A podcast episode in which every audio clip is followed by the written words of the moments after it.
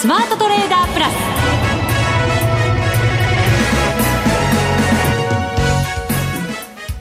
全国のリスナーの皆さんこんにちは。内田まさです。この時間はザ・スマートトレーダープラスをお送りしていきます。この方をご紹介しましょう。国際テクニカルアナリスト福永博之さんです。こんにちは。よろしくお願いします。よろしくお願いします、はい、さて日経平均今日は2万円を下回って終了となりました、はい、そうですね、はいえー、2万円をですねまず上回ったのが5月の上旬ということだったんですけど、はい、まあ、上旬といってもですね、えっと、5月の8日。はい、大型連休明けですかね。そうですね。はい、はい、1日が金曜日で78と木金だったんですが、うん、まあ、その週末の日に2万円を上回ったんですけども、まあ、それ以来今日またあの2万円を下回ってしまったとい。う状況ですね、はい、でまああのこの状況を考えますとあの株価水準はあの上にこうね、えー、切り上がってきていたんですが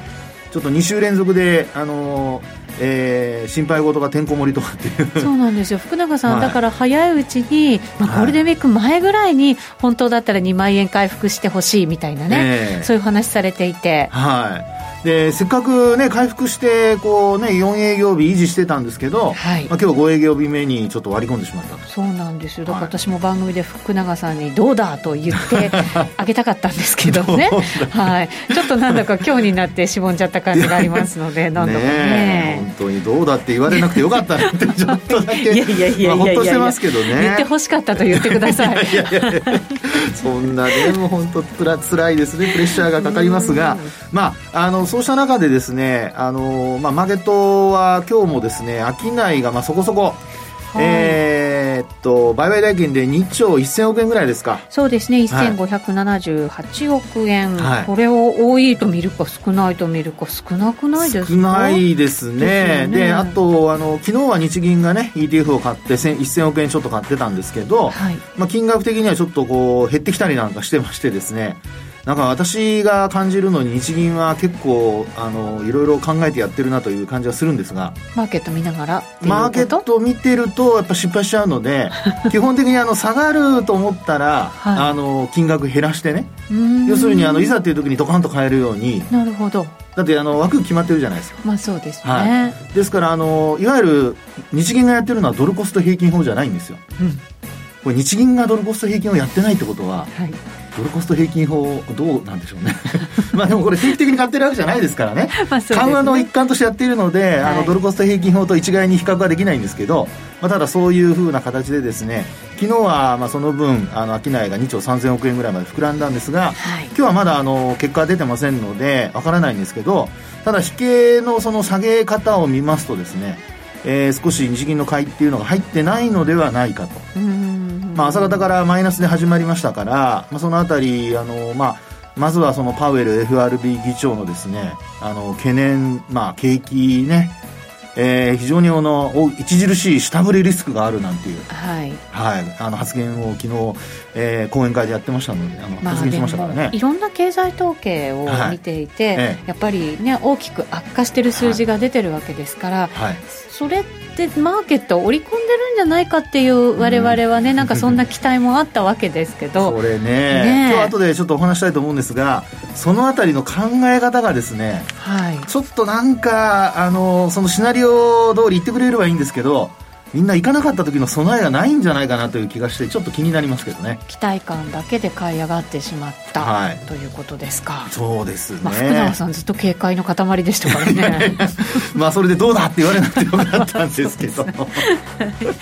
今日はですね、はい、そんな福永さんに質問も頂いてるんですリスナーの方から。そうなんですよ、はい、なのでせっかくですから答えていただこうと。いいですね。ちょっとねこれもまた懸念材料になるんじゃないかと思ってね いるんですけどね。いやいやいやどうでしょうかね。はい、そしてアメリカ株もね、今ちょっと大きく調整しているということですから、そ,、のあたりも考えていかなきゃいけないということで。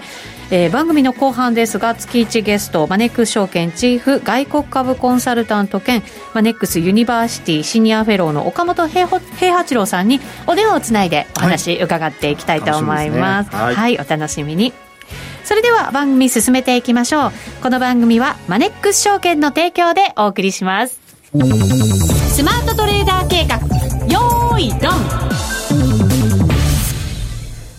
さあ、それでは引き続き福永さんに足元の相場振り返っていただきましょう。日経平均改めて352円27銭安、19,914円78銭で終わっています。はい。あのー、まあ、あこれまでいろいろとその心配事があるという話をしていてですね、それが、あのー、まあ、例えばですけども、あの、言ったその時になったりだとか、あるいはそこから遅れてなったりだとか、まあ、いろいろタイミングってあるじゃないですか。はい。で、そのズレが、まあ、あの、どの程度、そのズレてるかによって、まあ、やっぱりあの、相場感というのとですね、それからあと、その、トレンドが変わるか変わらないかのタイミング、これが結構、あの、密接に関わってきてますから、はい、皆さんがもし仮にですよ、心配だと思っていても、あの、マーケットが、まあ、上昇し続けると。そういう時にどうすればいいのかとかですね。まあ、そういうことをちょっと考えとかないと、あの、これ逆のパターンもあるんですよね。うん、強気に思ってても株価はこう、下落を続けるとか。はい。そういう時にどうするのかっていうのが、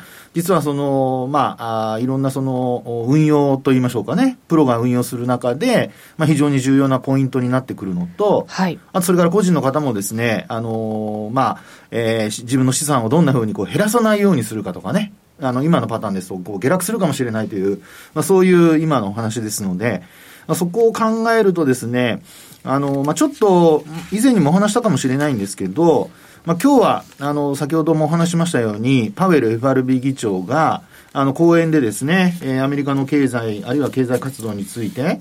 あの、著しい、あの、下方リスクがあるということで、まあ、ちょっと弱気の見方を示したということがありますよね。はい。まあ、それによって日経平均も、あの、まあ、売り先行で始まったんですが、まあ、その後、午前中は、まあ、本当に、まあ、この程度だろうっていうぐらいなね、あの、ニューヨークダウが500ドル以上下げているにもかかわらず、日経平均は2万1、えー、2万ドル100円台。そうですよね。まあ、はい。このあたりをキープしてましたので。なんか、底堅いかなとか思いながら見てましたそうですよね。はい。なので、その辺がですね、あの、実際にちょっとこう、弱気に傾いたと言いましょうかね。あの、取引時間中に値動きが、あまあ、午後に入ってからですけど、まあ、下落幅が広がるという流れになりました。はい、で、こういうのって、あの、先ほどお話したようにタイミングですね。うん、あの、なんかこう心配事があるんだけど、あの、売りに入るタイミングだとか、それから、あの、下がる、こう、きっかけだとか、そういうのがどこで発生するかによってこう変わってきてしまうと。そうですね。ええ、早く入りすぎちゃうとね、またなんかね、ね逆に持っていかれたりしますしね。ええ、ですので、まあ、そのあたりをですね、あの、こう、何がきっかけになきっかけになるのかっていうことを、やっぱり過去の経験則から、ね、こういうのが起こったら、こう、下落基調になるかもしれないとか、あるいはなったとか、そういうようなことをですね、やっぱりあの、投資家、まあ、長い経験を積んでいらっしゃる方は、あの、頭のどっかにあって、こうなったらっていう話があるんだと思うんですけど、まあ、これから、あるいは、まあ、投資始めて間もない人はですね、今回もいい機会になると思いますので、まあ、ぜひ頭にこうね、あの、焼き付けといていただいて、はい、で、今後の、あの、まあ、あいろんなこう、えー、株式市場と関わっていく中で、あの、まあ、えー、生かしていただきたいなと。そうですよね、はい、なんか本当に今、すごいことを私たちは体験してるわけじゃないですか、すね、これね、経験としてね、ええ、次に生かさないと、なんだかもったいない感じしちゃいますもんね。でも、生きてたらどうしましょう、次。医療技術が発達して。そうですね、まあ、それもまたね、それもまたですよ。はい。で、で、ちょっとご質問がなんか来てるって話だったじゃないですか。じゃあ、はい、わ、かりました。それも含めてちょっとお話したいと思うんですけど。スノーマンさんからいただきました。スノーマンさん。はい、ありがとうございます。大丈夫です。大丈夫です。福永さん、内田さん、こんにちは。はい、こんにちは。毎週必ず拝聴しております。ありがとうございます。番組では質問のコーナーはないようですが、今回はぜひともお教えください。ぜひともということですよ。はい、えトヨタの決算を見てもわかるように、今期の業績は大幅な減益になるのは否めない状況だと思います。そうですね。はい。そこで、今期の日経平均における EPS はどのくらいになると思われますか、はい、?1000 円台を割り込み900円台もあるのではないかなと危惧しております。未だ決算発表は終わっておりませんが、どの程度の EPS に落ち着くと福永さんはお考えなのでしょうか？また、PR20 倍台超えは感受できるのでしょうか？はい。福永さんの今期のストーリーをお聞かせいただければ幸いですということで。昨年末にお話したストーリーはもう完全に壊れちゃいました。本当に崩れました、ね、残念。毎回、毎回ね。いやいやいやいや、ね、毎年なんか年末になると、ちょっと僕は当たってたんだよね、みたいな、ちょっとね。あの、はい。あの、あえて今年はと言わせていただきます。そうですね。はい。あの、ちょっとですね、本当にもう、あの、年始のシナリオはですね、年末、昨年末のシナリオはもう、あの、役に立たない。いやでもこんなことが起きるとはね、はい、本当にね、予想だにできませんでしたので。ですね。えー、まあ、あの、もちろん、その、年末からね、年始にかけて、えー、コロナウイルスの、あの、感染、まあ、その辺は、こう、ちらちらね、えー、ニュース等で言われてはいたんですけど、はい。えー、まあ今本当にこういうふうにですね、その影響がまあ実体経済にえ悪影響、特に甚大な悪影響と言っていいと思うんですけど、はい、あの、与えているってところなんですが、まあ、そこで、あの、まあ、この方のですね、スノーマンさんの、はい、はい、ご質問に戻ってちょっと見て、えー、お話をしたいんですけど。いや、ずいぶん EPS ね、下がってきてましたよね。そうなんですよ。えー、これね、まあ、あのー、先週かあるいは今週の頭ぐらいにいただいたんでしょうか、このご質問ね。はい。で、あのー、実際に昨日現在の日経平均のあの EPS、実は調べてみたんですが、はい。これあのもうなんとですね、えー、っと、800円台まで、853円。あれだって先週だってまだ1000円ちょっとぐらいありましたよね。ありました、ありました。ありましたよね。はい、なので、まあ、例えばトヨタのね、この方もお話しされてましたけども、まあそういったところのまあ減益ですよね。まあ8割とかね。はい、はい、大きいですもんね。大きな減益でしたから、まあそういうところと、あとはまあ赤字の企業も出てきてますので、はい、まあそれを考えますと、あのまあ、あもっと EPS が低下する可能性があると。いや、怖いのは予想も出てないっていうところもあるわけじゃないですか。そういうの考えたら、これで済むのかって思っちゃいますよね。はい、本当そうですよね。ええ、でですね、あの PR も今もう20倍超えて、昨日の現終値現在で23.74倍。これって久しく聞く数字じゃないですか。びっくりです。そうですよね、ええ、割高どころじゃないんでしょ？と思います。超、超割高になっちゃう。はい。これね、あの、アベノミクス始まってから、一番高い時で、実は PR って二十数倍までいったことはあるんですよ。はい。ただ、あの、その時の水準は、まあ、あもっと低かったので、はい、まあ、あの、本当に、あの、日経平均、えー、あるいは東京市場、あるいは日本経済が、アベノミクスが始まったところからちょっと良くなってくる。なるほど。そこから成長を織り込んでいくんだとすれば、はい、そこまで買われたって、別におかしくないんだよっていうそういうことですよね。数字だったと。はい。今の内田さんの話のように、こう、右肩上がりの経済になってる中で、えー、あの、PR が高くなると。いわゆるこれが、あの、まあ、えー、成長株、あるいは成長企業の PR の高さにつながっているっていうのの、まあ、裏返しだと思うんですけど、で、実際にですね、これ、あの、今、内田さんも話ありましたが、あの、ちょっと前の、あの、EPS、一株当たり利益ですね。これね、あの、決算発表が始まる前の4月末、これも単純にあの日経新聞に出ている数字を逆算しただけなんですけど、はい、EPS はですね、なんと1256円でした。はあ。ですから、もう400円ぐらい減ってるんですよ。いやここまでなんかこう減るスピードがね、はい、速いってあんまり見たことがないような気がしちゃいますけど。そうですよね。ええ、2週間でこのぐらい減ってるわけですね。で、まあ今日明日が、まあおそらくその、あの、まあピークになるので、はい、決算発表の、ね、決算発表ですね、はい。はい。となりますと、私が想像するにこの1256円というのが、あの日経平均、あるいはまあ、あの、えー、3月期決算企業の、あの、決算発表始まる前ということになりますので、ここから仮にその、まああ、そういった企業が決算発表を終えたとなると、おそらくこれの半分ぐらい。半分 ?600 円台ぐらいまで。そこまでいきますか。落ちるんじゃないかなというふうに、えー、ちょっと考えてはいるんですよね。えー、そこまでいくと PR ってどれぐらいの水準になっちゃうんですか？もう単純にかけてください。まあそうですね。計算してください。そういうことになりますね。はい。皆さんもできると思います。はい。で、そう考えるとですね、20倍どこ、23倍どころじゃなくなると。で、あの、それを今日の日経平均だとかの株価の下落にこう当てはめてみますと、はい、やっぱり昨日の時点でそれだけ EPS が上昇して、あ、低下していて、で、PR が上昇している中でですよ、あの、日銀の ETF 買いが入ったかどうかわかりませんけど、薄商いだとすれば、まあ、ましてやパウエルさんがあんな風に弱気のね、発言をしたとなりますと、まあ、2万円超えてきているこの株価水準を一旦は、やっぱり、あの、利益を確保しようというような動きが出てもおかしくない。その、はい。600円台ぐらいまあ、600円だとするじゃないですか、えー、600円、はい、そうすると、結構調整するってことになりますよね。ですね。そうですよね。はい。ですからそう考えるとですよ、あのー、まあ、あ去年、あと今年の3月の1万6000台。はい。これ600円でかけて、えー、割っていただくと、あのー、まあ、20、20倍台後半ということになりますよね。で、それでも今の PR より高いわけですよ。はい。もし600円まで落ちたとすると。そうですね。ええ。で、そうなると、もしその二十数倍まであの PR が下がる。で、EPS が変わらないとなれば、株価が下がるしかない。そうですよね。ええ なんか、沈黙しないでください、内田さん。な、なんかお通夜みたいになるやめてくださいよ。えー、だって、しかもね、はい、このコロナウイルスの影響がまだまだ長引くんじゃないか。えー、もしかしたら、数年単位でね、っていうことも、もし、あるならば、ということは、アベノミクスが始まったぐらいの時の右肩なんていうものは、はい、期待だけで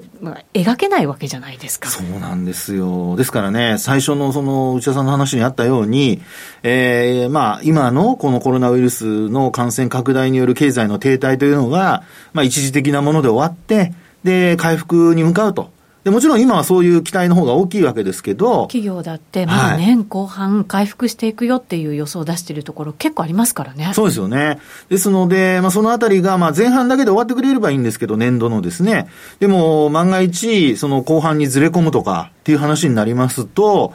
えー、今の PR や EPS が、あの、もう正当化されなくなってくると。はい。となると、PR はまあ低下しなきゃいけないでしょうし、一株当たりが増えないとなれば、株価が下がるしかないという、まあこれさっきの繰り返しですけども、そういう話になりかねない。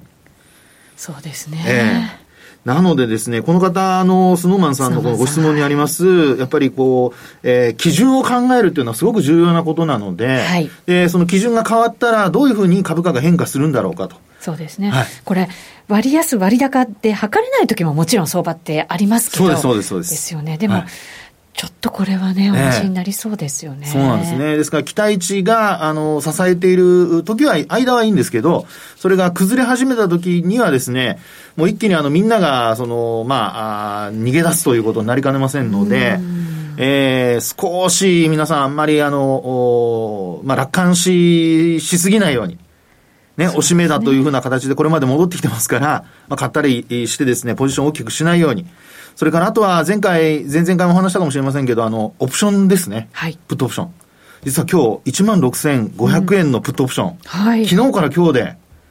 6月切りですけど、えー、これ権利行使価格1万6500円。はい。これなんと今日倍になってます。ええー。50円だったものが99円。そうですか。はい。まあ、こういうのもちょっとね、ぜひ参考にしていただいて、えー、リスクヘッジも考えていただきたいなと思います。ちょっとなんか指先が冷たくなってなんだろう。スノーマンさんからね 質問いただいて。ちょっと寒い感じになってきましスノーマンさんどんどんどんどんあの冷たさを広げないでね。でもね、はい、これをやっぱりあの一応頭の中にしっかりと叩き込んでおかないと、そうです。やっぱりねいけないということですね。だと思いますね。ですから経済対策だとかねその辺がまたね必要になってくるかもしれませんので、ね、政治の面でもちょっと見ときたいところですよね。はい、はい、スノーマンさんありがとうございました。ありがとうございました以上、スマートトレーダー計画用意ドンでした。今、注目のアメリカへ投資してみませんか？米国株に興味はあるけれど、なんだか難しそうだなと思っている方。実はそうではありません。米国株は1株から購入可能。株価は100ドル以下のものもあり、1万円程度の投資で、あなたも米国企業の株主になれます。少ない金額から投資でき、始めやすいのが米国株の特徴なんです。多くの企業では配当は3ヶ月ごとに支払われるので、配当金をもらえる楽しみもあります。日本でもサービス展開するアメリカ企業は多く、日本人にも身近になっていることで、米国株投資を始める方が増えています。マネックス証券の米国株取引手数料は税抜き0.45%で、最低取引手数料は無料。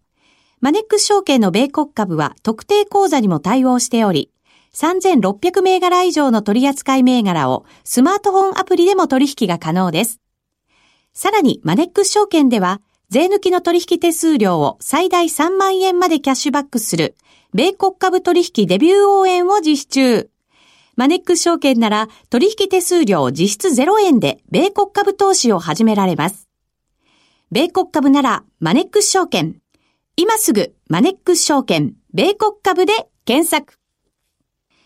米国株式及び米国 ETF、リート、予託証券、受益証券発行信託の受益証券などの売買では、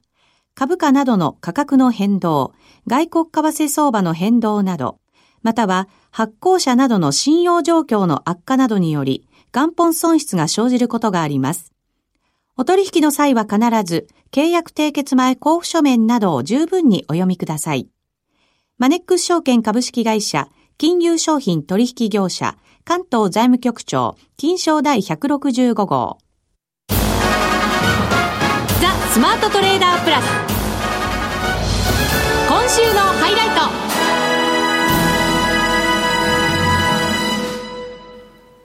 さあ、ここからはマネックス証券の岡本さんとお電話をつないでお話を伺っていきたいと思います。岡本さん。はい、こんにちは。ご無沙汰してます。こんにちは。よろしくお願いいたします。はい、よろしくお願いします。お願いします。で、マーケットですけれども、アメリカもちょっと数日調整起きてますね。そうですね。あの、はい、ちょっと最初にこれまでのところの、まあ、マーケットの整理をしてみたいと思うんですけれども、はい、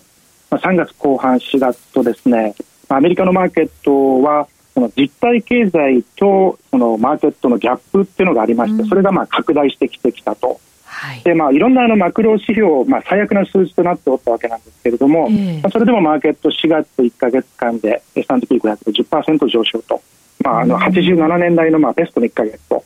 い。うような話、あ、あと3月23日のボトムからするとまあ26%上昇ということですよね。はい、であのー、まあ、ですから株価っていうのは今発表されている経済指標ではなくて、まああのこれからのアメリカ経済の再開という将来に向けての、まあ、テーマに交換をしてきていると、はい、いうことで、えー、ただですね一つその、まあ、この経済の再開といっても、まあ、いろんなニュースが出ておりますけれども再開がこううまく行われるかどうかという、まあ、エクセキューションリスクというのもありますので、まあ、うまくいってるいってないというようなですねヘッドラインニュースに対して、まあ、神経質な展開が続くということになるかと思います。なるほど。そうすると、足元の下げに関しては、そのネガティブなヘッドラインニュースの影響をかなり大きく受けたということになるわけですね。そうですよね。昨日もあの FRB 議長のパウエルさんがアメリカの経済というのは、まあ、新型ウイルスの影響で、まあ、高い不透明感と下振れリスクがあると、まあ、強調されたということで、はい、まあ、マーケットはネガティブな反応を示したわけなんですけれども、えー、まあ、その一方であの前向きな展開としましては、米国のあの下院の方で、えー、ペロシあの下院議長の方ですね、まあ、彼女民主党ですけれども今週金曜日に約320兆円の、まあ、追加経済対策法案、えー、こちらを議会の方に提出するという報道もありますので、まさにこういったこうニュースフローにマーケットは一喜一憂することになると思います。はいただこれ明らかに経済を再開するっていうリスクがあるわけですよね。他にもリスクってあるんですか？えあのー、まあ今明らかになってきているのが、まあ、米中関係の悪化ということなんですけれども、はい、あの今年の1月の米国経済をですね思い起こしてみますとあの時はもう50年来の低失業率に加えて、まあ、株価も史上最高値ということで、まあ、トランプ大統領にしてみますと、まあ、このままでいくと、まあ、次の大統領の椅子も自分のものになるだろうと思われたわけなんですけれども、はい、まあ、今回のその中国中国発と言われてますコロナのせいで、まあ、世の中がガラッと変わってしまったわけですから、まあ、トランプさんもこう中国に対する感情的なものが非常に強いわけですよね。はい。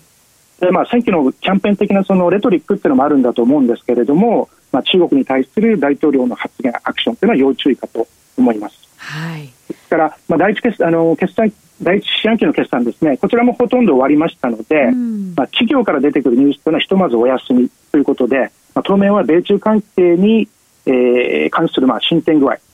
そしてまあアメリカ経済の再再開に関する、えー、ニュースのまあヘッドラインにまあ一喜一憂するということかと思います。はい、あの投資家の皆さんからは二番底を懸念する声もかなり上がっていますよね。そうですね。えー、あのまあアメリカでまあ考えてみますとですね、ここ2か月間でまあ過去10年間の雇用がなくなってですね。まあ、国の国境を閉鎖してですね、まあ、4月末の段階でまあ6万人の方々命をなくされたと、はい、まあ、短期的とは言っても原油価格の方もマイナス37ドルまで落ちるというですね、まあ、普通ありえないことが起きる中でですね、マーケット4月はまあ10%上昇しているということですから、まあ、こういったあのありえないニュース以上の悪いニュースが出ないと、まあ、3月の安値を更新するような展開はないんではないかというふうに思いますなるほど、最悪のところは、まあ、一旦織り込んでいると。そういうことだと思うんですね。はい、まあ、とはいっても、まあ、マーケットもあのちょっと駆け足で戻ってきたところもありますので、まあ、テクニカル的な調整、まあ、まさにこう今起きているような調整っていうのは極めて普通のことではないかと思います。はい、ですので、まあ、調整あったとしてもですね、まあ、どうでしょう、高値から5%から10%ぐらい、そういう感じの、あのいわゆる、まあ、あくまでもテクニカル的な調整ではないかと思います。はい、あの今回の上昇局面で、アメリカのファンドマネージャーがベンチマークについていけてないという話もあるんですけれど、どうなんですか？あそうなんですよ、えー、あのウォルガイのデータなんですけれども、これは4月の1か月間で、アメリカの大型株のファンドマネージャーの66%がベンチマークに負けているというデータがあります。はい、すごい数字ですね。そうなんですよね。はい、で、あの、アメリカのマーケットではですね、FOMU、フォームという単語がですね、使われるようになってきてまして、まあ、以前からこう、フォームってあるんですね、FOMO。はい。これは、Fear of Missing Out というの略なんですけれども、これはあのマーケットに取り残されることへの恐れという意味なんですけれども、はい、昔からある。でこの FOMU というのは、Fear of Meaningfully Underperform の略でして、はい、これは思いっきりマーケットに負ける恐怖という意味なんですね。うんですからまさに今、このファンドマネージャーが、あの多くのファンドマネージャーがベンチマークに負けているという実態をまあ上手に表現されている単語なんですけどね。なるほど。あの今回の米国株の上げの理由の一つがテクノロジー株が強いということありますよね。そうですね。えええー、まああのご指摘の通りマーケットのリーダーシップを取っているのはテクノロジー株なわけなんですけれども。ええまあ、あの IT セクター総じて言いますとですね、まあ、相対的に他のセクターと比べて、まあ、コロナの影響を受けにくい、まあ、かつ、まあ、今回の状況で恩恵を受けるということで、えー、IT セクターの方には資金が流れ込んでおります。はい、で今回の決算発表を見てもですね S&P500 は前年同期比で17%の減益の予想なんですけれども、はい、テクノロジーセクターを除いた S&P500 の収益予想ですと21%の減益予想なんですね。で同じように第2四半期の予想ですと S&P500 42%の減益予想なんですけれども、はい、テクノロジーセクターを除いた ETF ですとあ EPS ですとですねマイナス49%なんですよ。なるほどですから S&P500 の業績の中でテクノロジーセクターが、まあ、いいんで全体的にこう EPS を押し上げている、はい、というのがまあ現状となっていますね。はいわかりました。岡本さん今度はあのスタジオに来ていただけるような状況になることを祈っております、はい、そうですよね、はい、楽しみにしています。はいありがとうございました、どうもありがとうございました。失礼しますさてそろそろ別れの時間です。今日質問もいただいてよかったですね、はい、そうですね、えー、本当にねあのぜひと言ってまたたくさん来ると困りますぜひぜひお寄せくださ い。ラジオ日経のホームページからお願いいたします、はい、ます。ここまでのお相手は福永博之と内田まさでお送りしました。それでは皆さんまた来週。この番組はマネックス証券の提供でお送りしました